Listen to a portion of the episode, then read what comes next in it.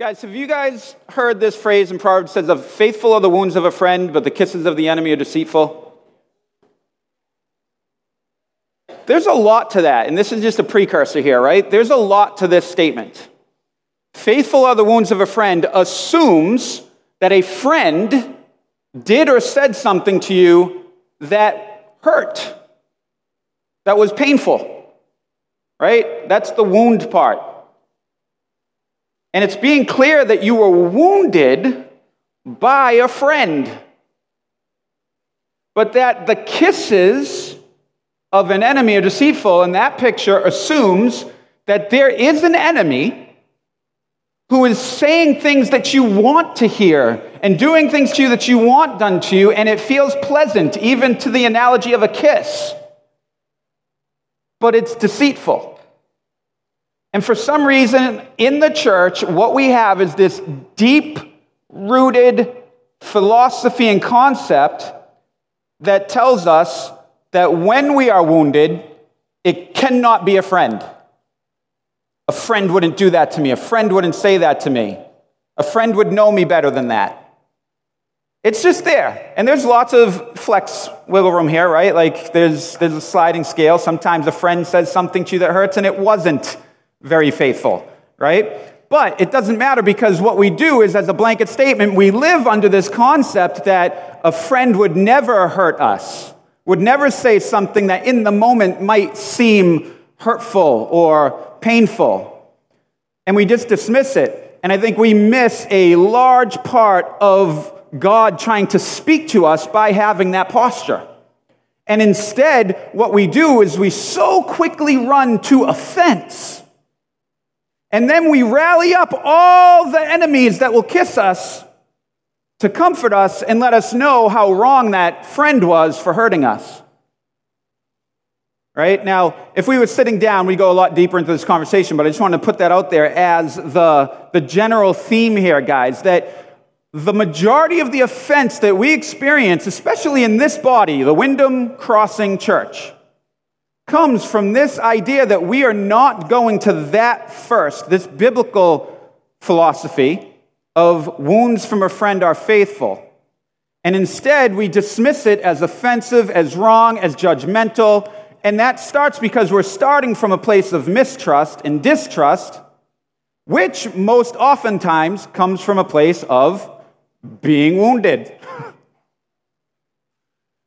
And we need to decide on, on what we're going to do. Are we going to operate according to 1 Corinthians 13 and give those who are one in the Lord with us together that type of grace where it says that love believes all things, it hopes all things, it endures all things, it suffers long, and is kind?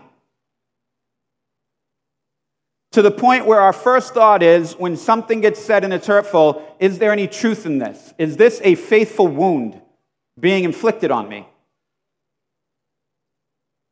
And that's going to take a lot because you have to overcome your initial human and well trained response of wound defense. And you immediately lose the benefit that God's trying to bring to you. I mean, you know that in Isaiah God prophesied and said this about it pleased the Father to crush his son because it was a faithful wound that was going to produce salvation for you and me. This faithful wound of a friend concept, like when I started thinking about it, I was like, do you know when someone freezes to death? And this idea was on my mind because we just had all the interns over to watch um, one of the classic uh, stories of our faith called Iron Will. It uh, was made by Disney in the 1990s, before Disney lost its mind. Um, and the movie is this epic story, uh, like all Disney movies in the 90s and even the early 2000s. Some devastatingly tragic event happens to either a mother or father at the beginning, and that is the motivation for the rest of the movie. And at the end, you know, Simba takes Pride Rock and everything's good. But in Iron Will, it's a, it's a dog race through the Adirondack. And people freeze to death all the time. And in two of the scenes, it shows one person on the verge of freezing to death and another person on the verge of freezing to death. And I remember in in school them describing the process of freezing to death. When you freeze to death, your body slows down drastically, like your heartbeat slows, everything slows down to preserve the energy that you're losing through the cold, right? And I was well acquainted with this process again thanks to Mark Moran, where I made an impulse purchase of an ice pod and then realized it's cold. it's very cold and it hurts. Um, but it said that you lose calories, so I was like, I'll do it. Um, and in this process, I was reminded, like, man, it's true, everything. Like, when you're freezing to death, your body preserves itself, and right before you die, you will go to sleep. Everything slows down to the point where you go to sleep. Can you imagine that? You're dying, and you go to sleep. You're like, you know what I want to do? I want to go to sleep. And it's this preservation process that happens where your body slows down so much that you're about to fall asleep, and they say the last thing you want to do when you're freezing to death is fall asleep. Right? Like that's it. You fall asleep, you're as good as dead because now your body will just freeze to death. And so, what you do with someone who's freezing is you keep them awake at all costs. And this includes inflicting pain to stir up the body's response again. And right before you die, your body goes into this sense of calmness and false euphoria, where everything seems really nice and calm. It's your body about to enter into shock. The pain goes away. There's this, this settled calm. You fall asleep, and then you die. And when I was reading through this passage on the faithful the wounds of a friend, this is what I was thinking right? Like, God continually sends friends to wound us for the purpose of keeping us from dying. And there has been many times I've seen people refuse this, these wounds and instead get offended or refuse the wounds and walk away. And in my own life, I have seen God be faithful many, many times through this consistent inflicting of wounds. And I've many times worshiped the Lord for being a faithful friend in my life right? And sending people to consistently not give up and, and send these wounds that kept me from settling down into this false sense of euphoria that was rooted in deception. Where if I had, the enemy would have taken much more control and destroyed my life multiple times. You understand? But when you're there, you can see how on the verge you are when you are able to, to stop any wounding from coming, you will enter into a place of false peace. Your life will seem calm.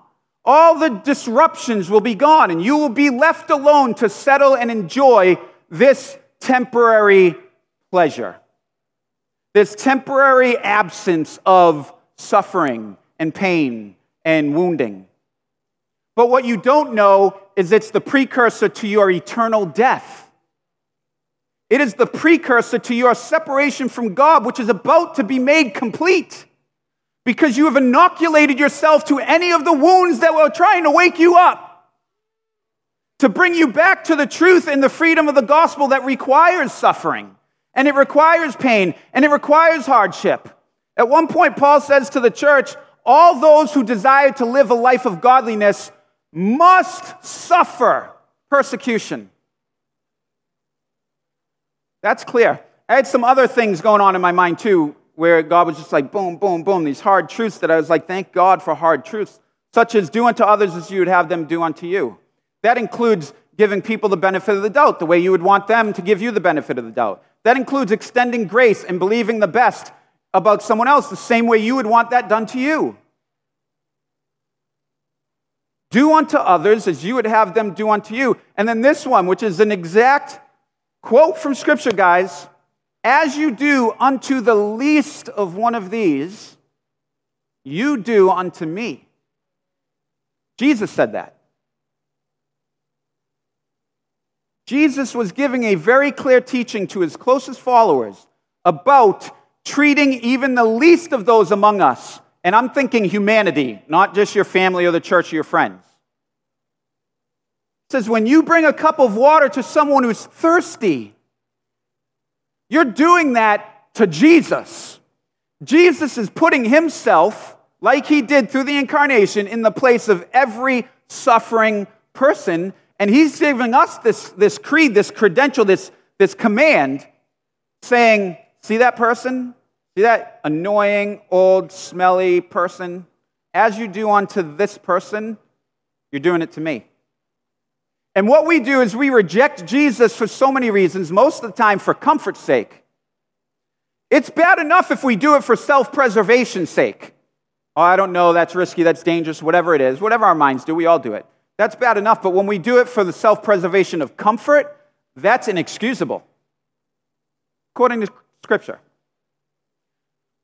All of these are here, and they're subtle, subtle influences of the philosophies and, and belief sets of this world, of this age.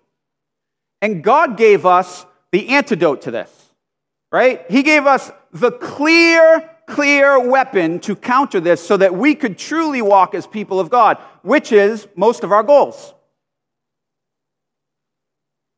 And the book of Ephesians is a masterwork of Paul to communicate this, right? Like Paul, Paul writes this book of Ephesians, it's just six small chapters, it's a small letter to the church in Ephesus.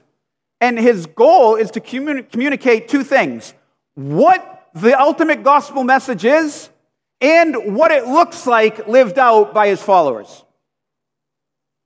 And the book is split almost in half. The first three chapters are, are like a masterful laying out of the global universal gospel proclamation and message and what God has done. And then the second half is this is what the gospel looks like on flesh by my people, living it out. And it's something that every believer should really, really know well and practice with all of their heart. That was the emphasis of Paul. Matter of fact, most of Paul's letters were written to a specific church, and so they're written with a real personal edge. He's mentioning specific people, he's talking about specific situations but not Ephesus. The letter to Ephesus, which was one of his largest, most established churches, he wrote with the intent of it being circulated. Because this was his, his one of his, it was when he brought all the things he's been learning and growing in and preaching and teaching together into a, a, a really mature presentation. And the theme of it is the gospel as intended and then the gospel made flesh as intended. So,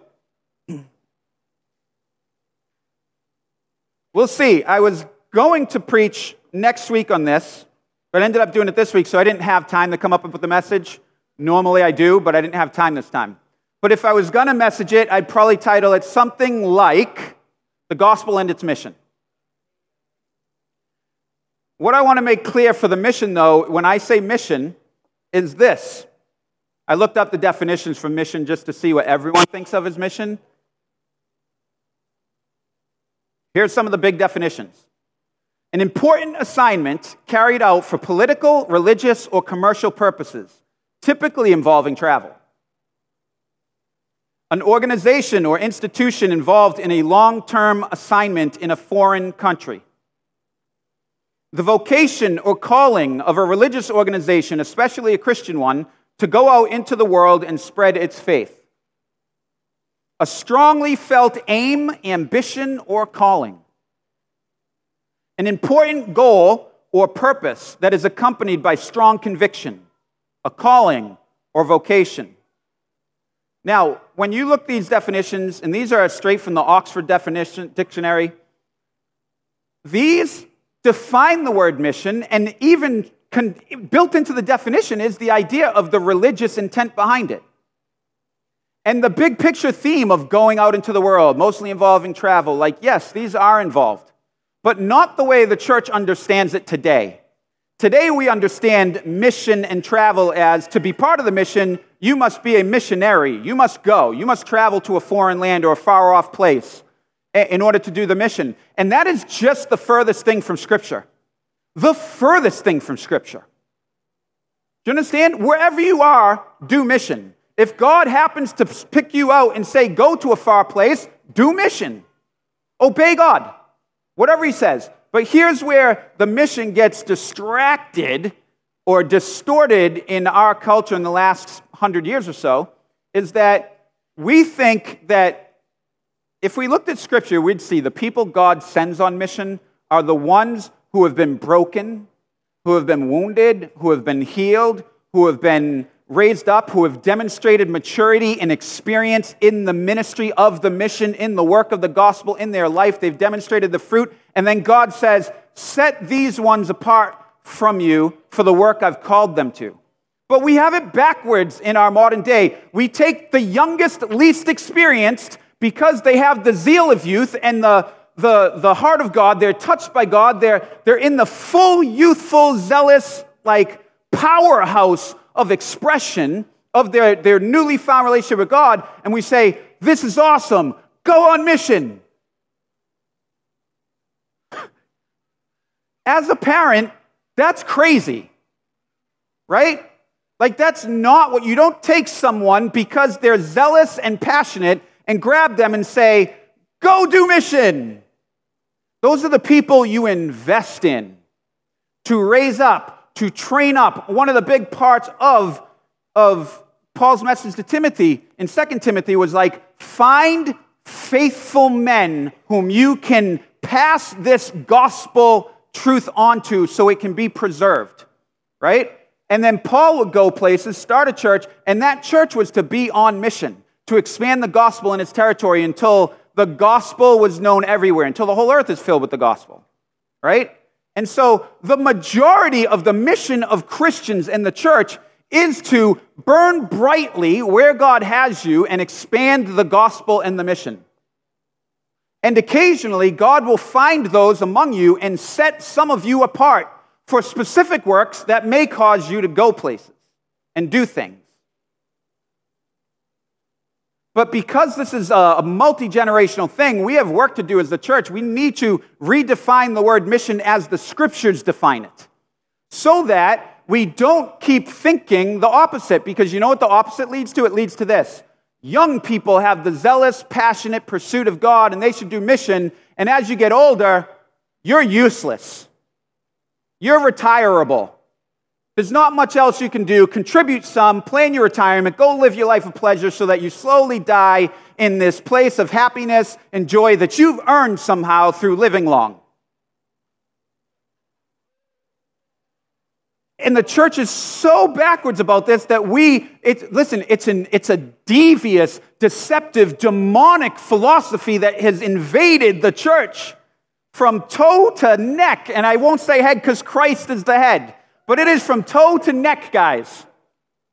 It is permeated through there, and we need we need the antidote bad. Like we need doses of this to be to be injected. But you know what? The injection is going to create a wound, and you need to decide if that wound is coming from a friend or an enemy. Because that will decide how you receive everything that's ever said from the pulpit or from your living room. It doesn't matter.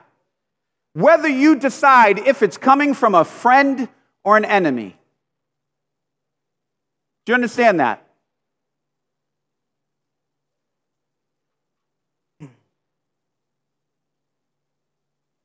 This injection is necessary, and this is what the book of Ephesians does it gives this injection. But the definition of mission is the critical pre understanding of this because he, throughout the entire book, talks about mission. And if you got it from this wrong understanding, you're going to read Ephesians thinking he's talking about being part of you know, all the mission sending organizations we have out there that are doing God's work, they're awesome, but that's not what Paul was intending in Ephesians when he's saying this. What Paul is saying in the mission throughout Ephesians is bigger than that, way bigger than that. So when you look at a definition like an important assignment carried out for political, re- religious, or commercial purposes, typically involving travel, it can. It can involve travel. It involves travel for me all day, every day. I'm traveling constantly on mission. I get to write off all my mileage every year for tax return purposes because of all the travel I do for mission.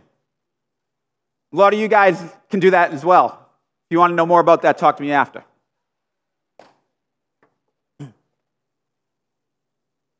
An organization or institution involved in a long term assignment in a foreign country. I love this one, guys. I love this one because, from a biblical perspective, we are foreigners. You understand? This is not our home. This is not our native land. This is not where we are from. We are sojourners. We are on a mission in a foreign country, in a foreign land, and we are supposed to stand out like a foreigner would stand out.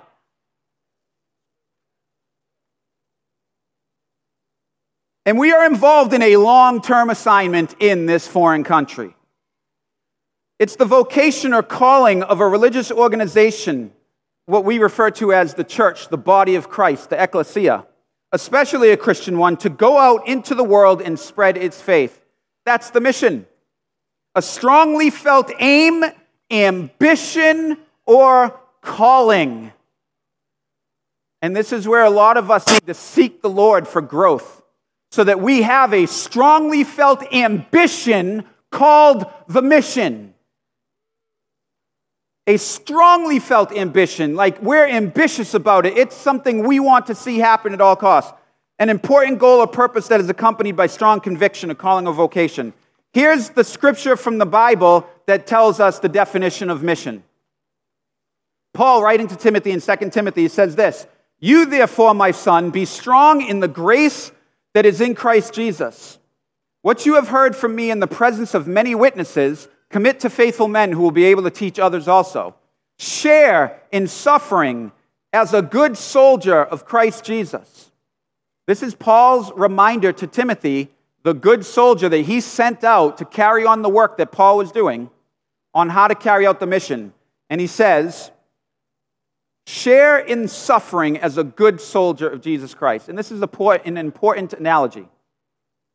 No one serving as a soldier gets entangled in the concerns of civilian life. He seeks to please the commanding officer. What does he mean by that? No one, no soldier gets entangled in the concerns of civilian life. Well, from this analogy, what Paul's saying, he's clearly communicating to Timothy that he thinks Timothy is a soldier. In what army? Does he think he went and joined the, the Ephesus army? He's part of one of the Roman cohorts there? No, he's clearly referring to the, the mission of Christ, and he's using the analogy of an army. And he's saying, Timothy, be a good soldier, endure as a good soldier. And here's my point no soldier gets entangled with civilian affairs. What would civilian affairs be in this context? The world, the things that won't last, the temporary things, the things that aren't eternal, the things we strive and invest and work towards that will not last. We will not take them with us. They are temporary. They are more temporary than a whim, than a, than a, a, a wisp of smoke. They are here today and they are gone tomorrow. And he's saying, no good soldier gets entangled in that crap. No good soldier pours their life out for these temporary, endless things. No good soldier worries or plans or stresses for things that are not going to last. Do you understand? I am right now, with all the sincerity of my heart, just reading scripture. And this is something I preach to myself. And this is something there's like over the years I've gotten lots of conversations and even critiques, okay? Because I'm seen as leadership. But guys, I'm leadership from the seats. Do you understand? I am I am in the same spot as you. I am following the same leadership. I am submitting to the same leadership. I am obeying and honoring the same leadership. I am up here speaking as someone who has to live this message myself every single day. I have to be married and raise my family in this context every single day. I wrestle and struggle with the exact same tensions and concerns and frustrations that you do as a follower of leadership. Probably more so because I'm involved in the tense discussions and debates in the meetings where a lot of this stuff gets wrestled out and hashed out and where the leading of God kind of gets refined. Do you understand that? I want to say this not because I want you to know, oh, wow, look how good Steve is. No, no, no. I want you to understand that you can't easily dismiss me as just a leader who gets some sort of benefit from being up here that you don't. Do you understand? I don't get paid a penny for any of the ministry work that happens here. And instead, just like you, I give thousands and thousands of dollars to the ministry in order to help this thing move and go. I want to see it succeed. I give thousands and thousands of dollars worth of my skill and my trade and my time, just like you guys. But I am bound by Scripture to not only obey this, which I think I do a decent job of, thank God, and to now, once my obedience has been found complete, to now challenge you, fellow brothers and sisters, to do the same because the success of the mission depends on it. It depends on, on all of you joining together and giving your life for the mission. It's so critical. Do you understand? I know that the, the hot topic has been the 24 7 prayer initiative. I've communicated to you guys a million times about this in personal conversations and others, the, the life groups and the, the debriefs and everything. It's a hot topic, and it's pushing buttons, and it's struggling, it's challenging people but it has to be allowed to be a challenge presented in the framework of Scripture and God. Do you understand? That has to be allowed. You have to decide if these are wounds that are coming from friends or enemies. And I can tell you, as much as is on me and as well as I know the leadership, they are coming at this towards you as friends as people who, who are laying their lives down to raise a body up to do what they sincerely, heartfelt believe God is calling us as a church to do. And they're carrying more weight than most of us in order to do so. You understand? That's the demonstration. Scripture says, watch a person's life first before you decide to follow them. And we're saying, watch away, guys. Watch away and see. And this is the gospel message. This is the mission that Paul is saying. Do not allow yourselves to be entangled with civilian affairs. If we stop and just think about the things that keep us from, from participating more fully in our heart first and then in actions as the result, if we look at the things that, that take priority or come up and override this, and you just before God, not from any judgment from any other human, just you sat before God and you allowed the Holy Spirit to really assess and to inflict whatever wounds He needs to to show truth, you will probably find, just like all of us do, that there are things that are taking priority or keeping you from being a more active, willing, heartfelt participant in the mission that are not going to last, that are not going to be eternal. They just won't. And when we stand before God and we allow our, the things we've invested in and the works we've produced to be tested before Him by fire, those things are going to be burnt up right before our face, before the Lord. And this isn't a salvation issue. The Bible says very clearly you will still go to heaven, but it will be as if you were saved by the flames of your dead works that got burnt up in that moment. And that's sad because we have all of heaven, to, all of eternity to celebrate our, our successes, but only a few short hours before the dawn in which to earn them, in which to win these things. And so the theme of Ephesians carries on this. He goes on to say this No one serving as a soldier gets entangled in the concerns of civilian life. He seeks to please the commanding officer, that being Jesus in this context. Also, if anyone competes as an athlete, he is not crowned unless he competes according to the rules. What are these rules? Well, the language here is the scripture. The rules here, we're competing as people according to the, the race guidelines Jesus has given us, said compete so that we receive, we can run as if those who want to win. The hardworking farmer ought to be first to get a share of the crops. Consider what I say, for the Lord will give you understanding in everything. And I want to end that section there to say, Consider what I say, for the Lord will give you understanding in everything. Now, because I am hopelessly unable to follow notes, I'm going to summarize all that to get to the part that is critical. So, in other words, go read Ephesians for yourself.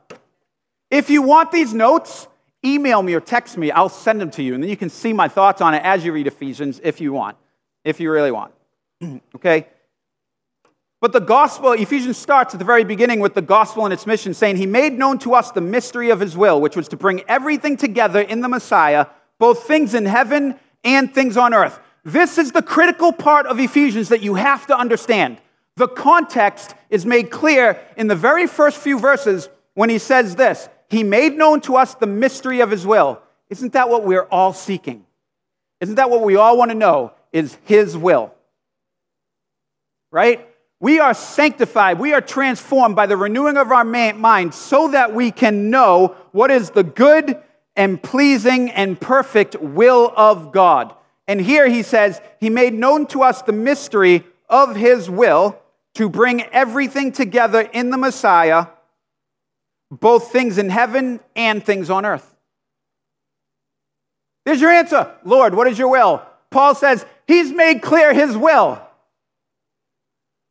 This was it to bring everything together in the Messiah, in Christ, both things in heaven and things on earth. So, this is the key point that the book of Ephesians, the letter he wrote, and the gospel he's proclaiming is encompassing both things on earth and in the heavens.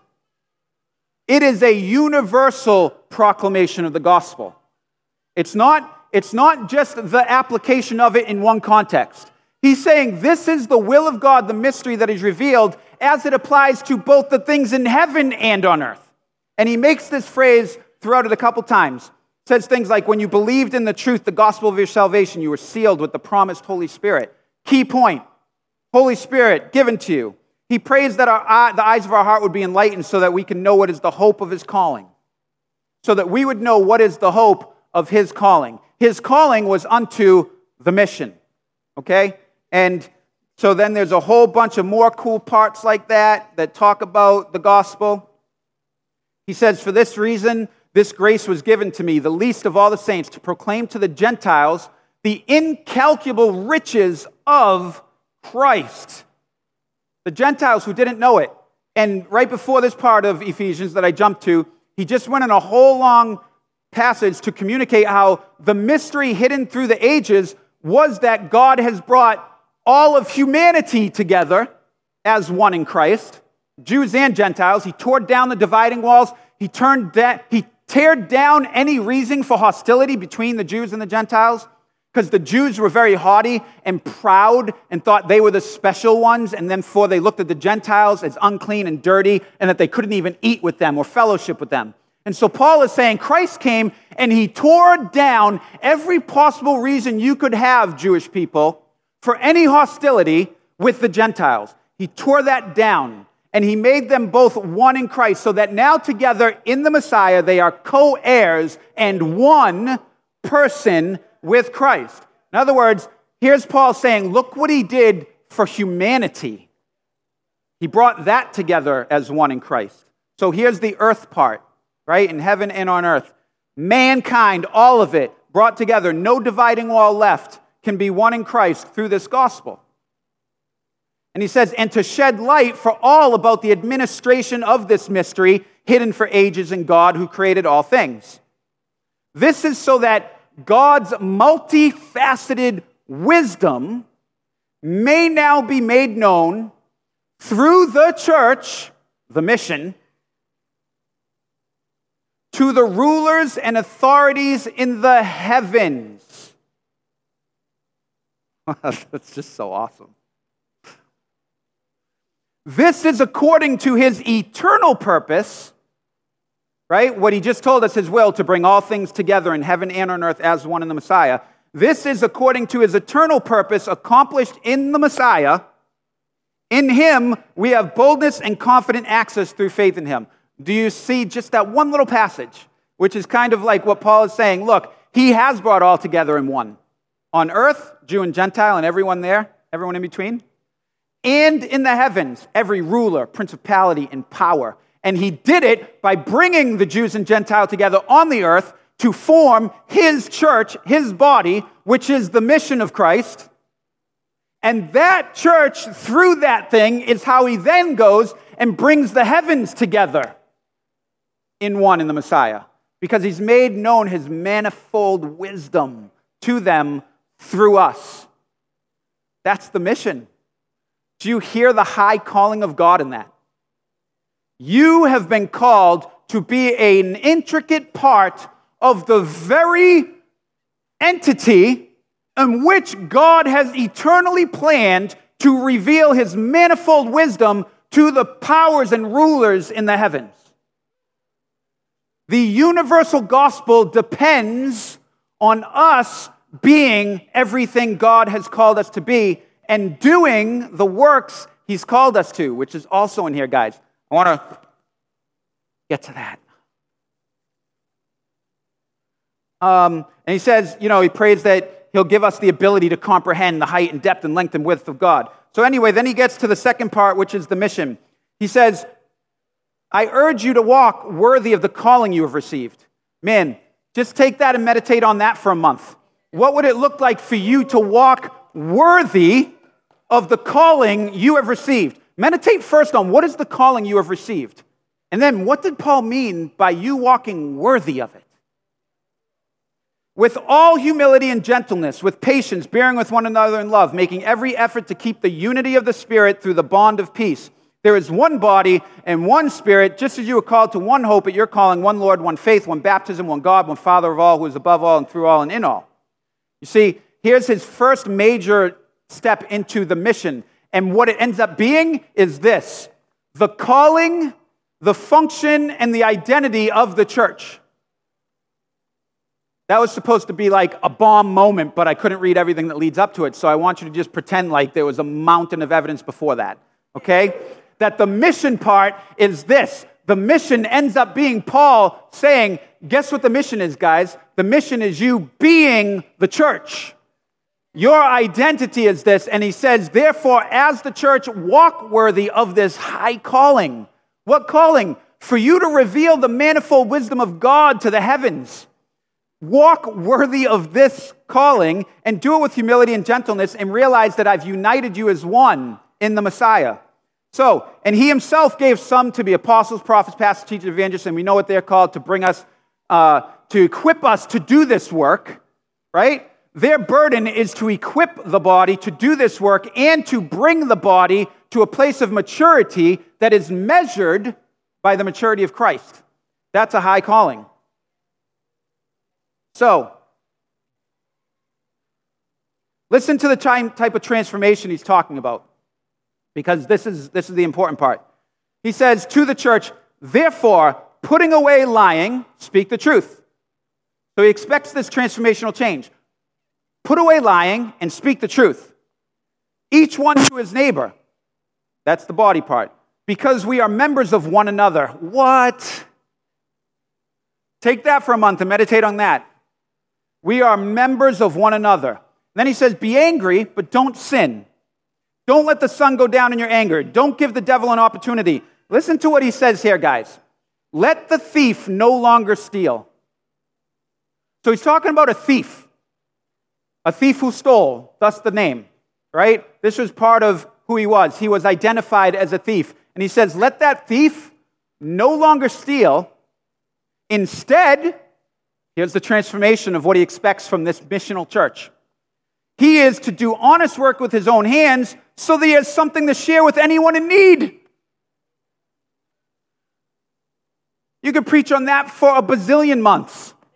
The power of the gospel that Paul is talking about, this universal gospel that transforms a thief who was once in a place of stealing because of his lack and his need, who now has been transformed and commissioned to work hard with his hands so that he has more than enough to share with those in need so they won't have to be a thief. This is the transformational work of the gospel. It's not like Steph said, it's not Hollywood thunder. It's the practical transformations that truth transforms in a person's heart. And then they begin to pay it forward, right? That's the catchphrase for what the gospel has been preaching for 2,000 years. All right. And lastly, this is this is where I wanted to summarize here. In chapter 5, verse 21, he ends by saying this. After doing all this, it's the whole two chapters of talking about how we should live since we've been united as one in the church and since we've received this high calling and this high mission of the church. He says that when we come together, we should, you know, encourage each other, be filled with the Spirit, speaking to one another in psalms, hymns, and spiritual songs, singing and making much music in your heart to the Lord, giving thanks always for everything to God the Father in the name of our Lord Jesus Christ, submitting to one another in the fear of Christ. And you're like, wow, there it is. It just tails off. The heart of God for his people is that we would submit one to another in the fear of Christ. And at this point, the word submit is one that we'd all happily agree on because it says submit one to another and do that in the fear of the Lord. And it does. That's the whole message of this thing. And then the very next sentence is Wives, submit to your husbands as to the Lord. Because the husband is the head of the wife, as Christ is the head of the church. He is the Savior of the body. Now, as the church submits to Christ, so also wives are to submit to their husbands in everything. In everything. Husbands, love your wives, just as Christ loved the church and gave himself for her to make her holy, cleansing her with the washing of water by the word of God. He did this to present the church to himself in splendor, without spot or wrinkle or anything like that, but holy and blameless. In the same way, husbands are to love their wives as their own bodies. He who loves his wife loves himself. For no one ever hates his own flesh, but provides and cares for it, just as Christ does for the church, since we are members of his body. For this reason, a man will leave his father and mother and be joined to his wife, and the two will become one flesh. He says, This mystery of two becoming one is profound. It's, it's a big mystery. But I am talking about Christ and the church. The profound mystery. This is, this is the game breaker. This is, this is it. And he says, to sum up, each one of you is to love his wife as himself, and the wife is to respect her husband. What an interesting passage to put in the middle of a universal gospel proclamation and the administrative teachings of the church's mission. He's talking about how thieves should no longer steal and become providers. He's talking about how adulterers should become faithful people. He's talking about how those who used to walk according to the flesh should be led by the Spirit. He's talking about people should be filled with the Spirit and then together as one body singing spiritual songs and hymns and psalms one to another. He's talking about rejoicing in the Lord and submitting one to another in the fear of the Lord. And then suddenly he dumbs it down to Wives, submit to your husbands. Husbands, treat your wives nice. That is not what's happening, but that is what we do. That is what we do with this climactic passage at the end of the, the masterwork of Ephesians. And then we argue over the stupidest things of how that's supposed to look.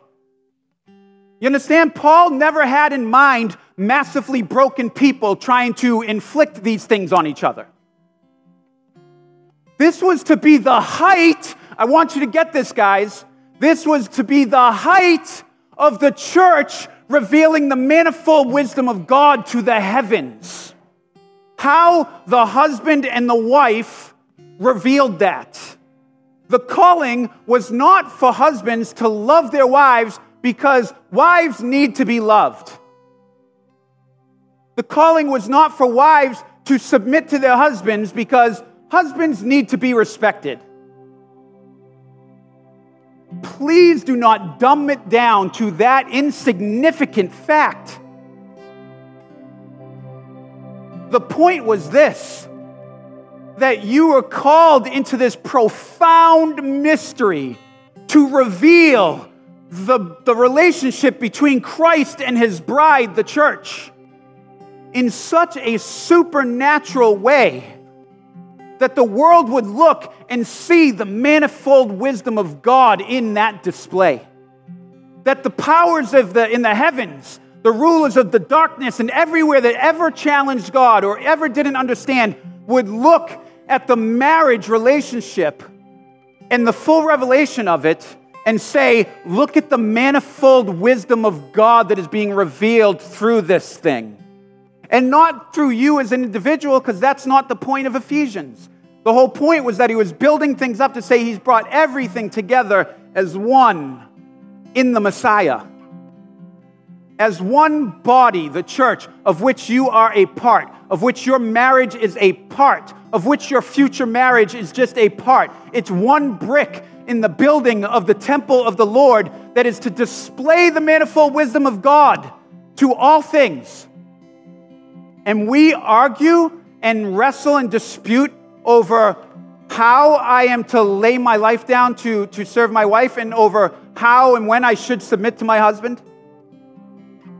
The point of this passage was to say this guys, the witness of Christ and his gospel, the very mission of Christ, is resting on the shoulders of the church. And the centerpiece of that revelation to the lost is the love of Christ for his church and the response of that love from Christ from his church. That the lost would look and they would see and know that we are his because of our love one for another. But the bigger revelation is this look at how they respond to the one who has loved him. Look at how is that how, look at how that is so masterfully displayed in these Christian marriages that seem so different from the marriages of this world.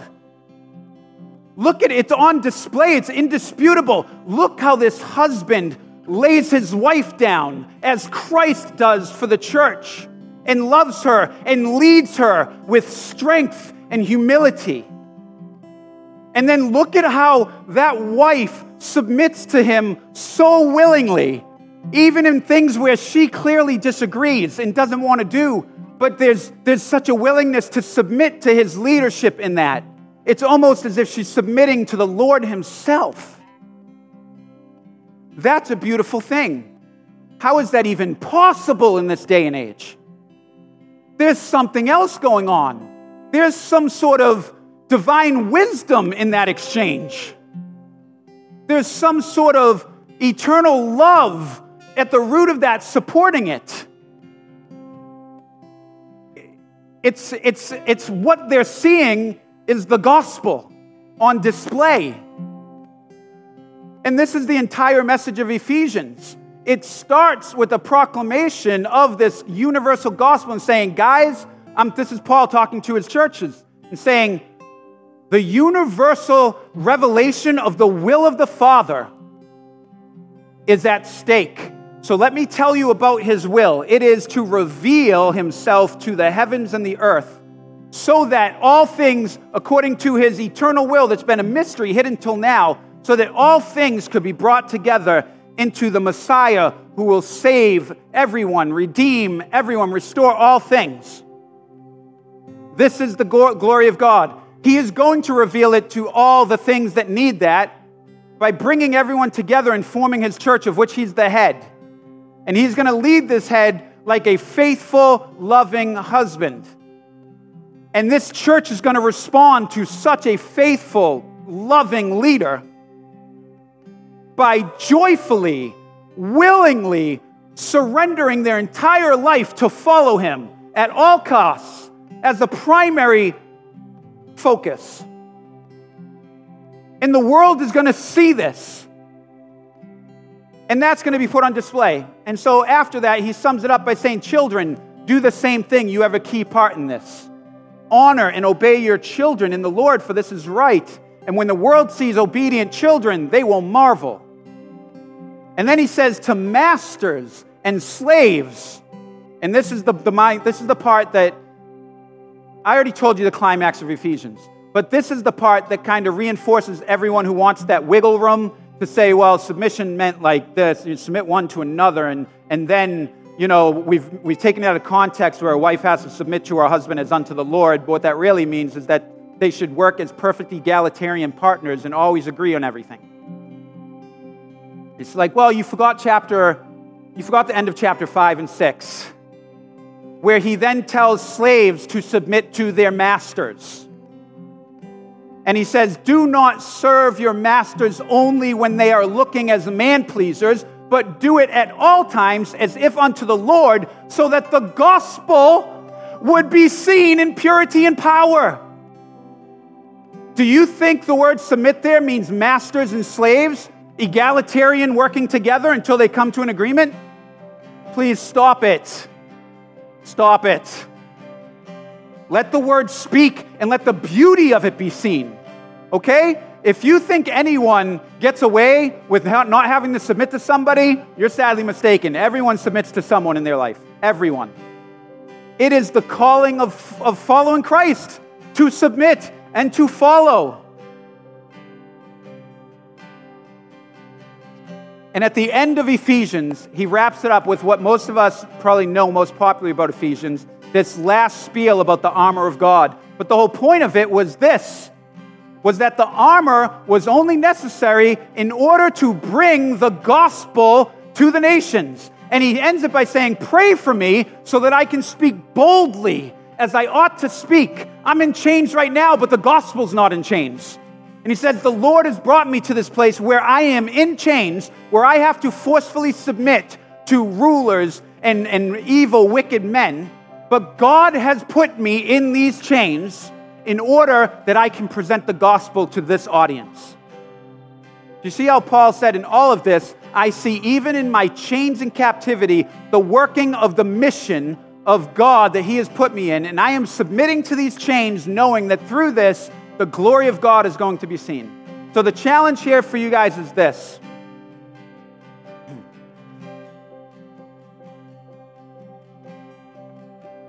At some point, we have to do a, a rubber meets the road, it's all or nothing type moment before God.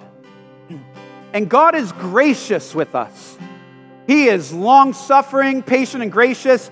And I am as much as anyone else eternally grateful for that long suffering that He has demonstrated and consistently demonstrates in my life. I am not preaching up here as a perfect person, but hopefully as someone like Paul who sees the prize and is striving for that ultimate call in which I've been called.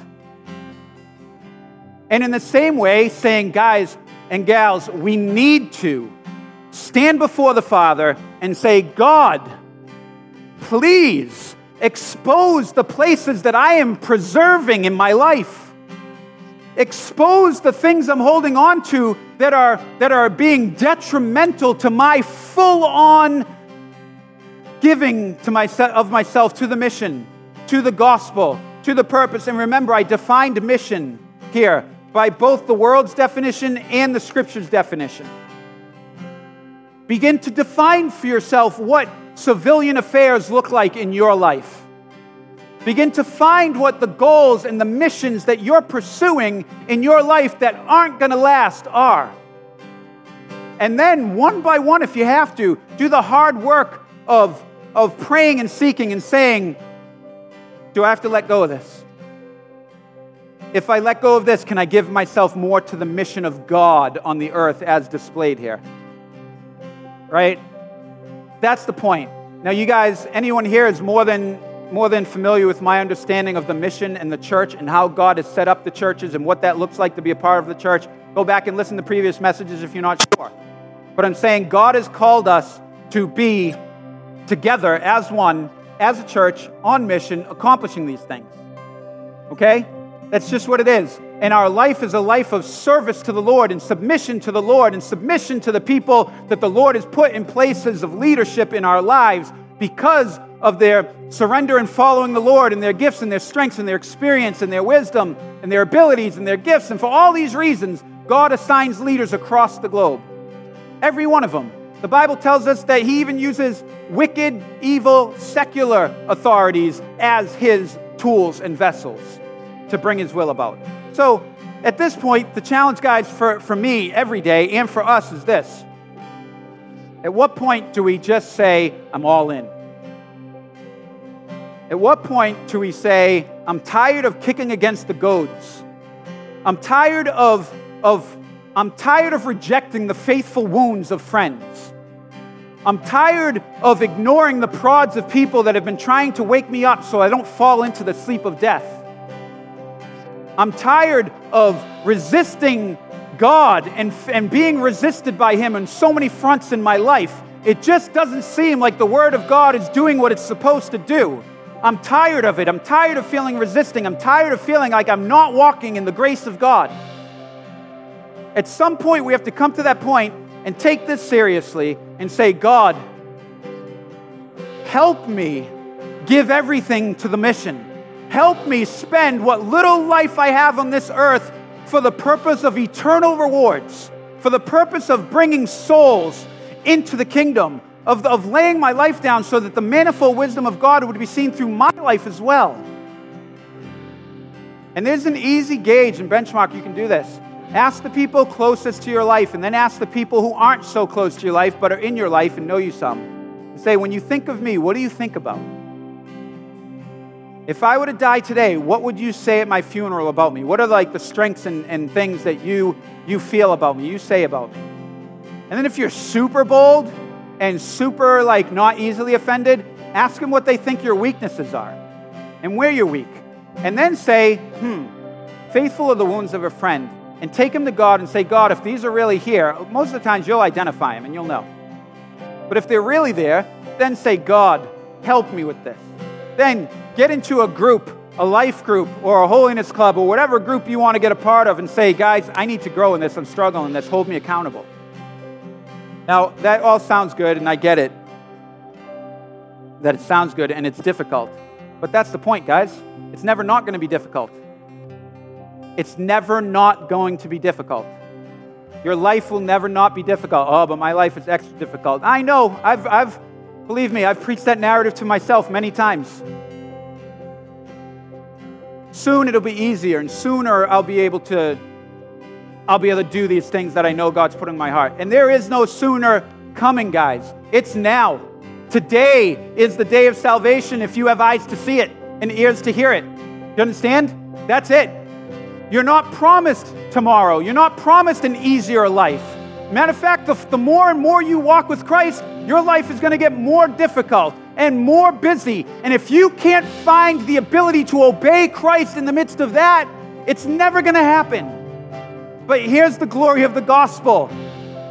You have, as I read at the beginning of Ephesians, you have been given the Holy Spirit as a seal and down payment of the gospel, of your salvation. And this Holy Spirit, this is the mind blower, is the fullness of God dwelling within you. The fullness of God dwelling in within you. Because of this Holy Spirit, you can identify your limits and then defy them because you're not limited by human limitations. You can go beyond them. You can find grace where your, where your strength ends. And if you tap into it, you will see the glory of God in your life. It's true but it won't look like it won't look like a movie's climactic moment. It'll look like hardship. It'll look like struggle and suffering for others. And it'll look like this deep and abiding joy that sits in your heart even as you struggle through difficult times because there's a fellowship you found among the body of Christ of other like minded, sold out people and you're all sitting there and you're encouraging each other with your shared stories of struggle and hardship, but how God is giving you the grace and the encouragement through each other to make it through. That's a supernatural life, and that's what it looks like on this earth. Do you understand? That's what it looks like. If you're producing that fruit, if you're seeing that, awesome. If you're not, today just might be the day for you to make that decision, to step up and say, I want a life fully consecrated to the Lord, wholly sold out to the will of God and His mission. I want to know what is the height and depth and length and width of this love of God that I can only find together with all the saints as we are on this mission together. If that's you, take one minute right now and decide you may have other times to make this decision in your life. I don't know, but you might not also. I don't know. The point is, here's another one of those moments. Here's another one of those proddings before you fall asleep, trying to wake you up.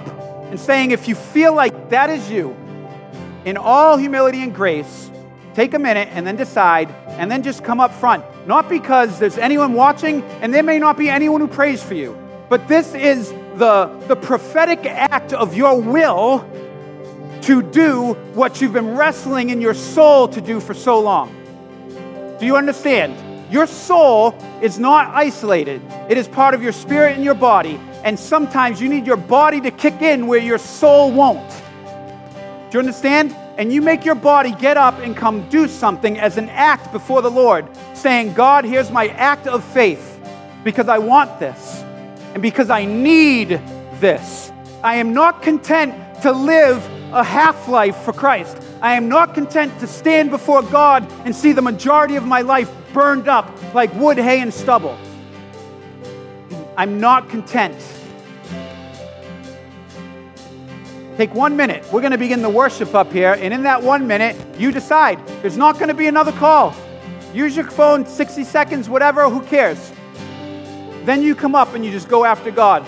And we're going to go after God. If people pray for you, awesome. If people don't pray for you, great. Then you get the Holy Spirit praying for you. He's better than us. Let's do it. Let's worship the one who's worthy. And let's believe that the Holy Spirit's going to do something amazing in your heart right now.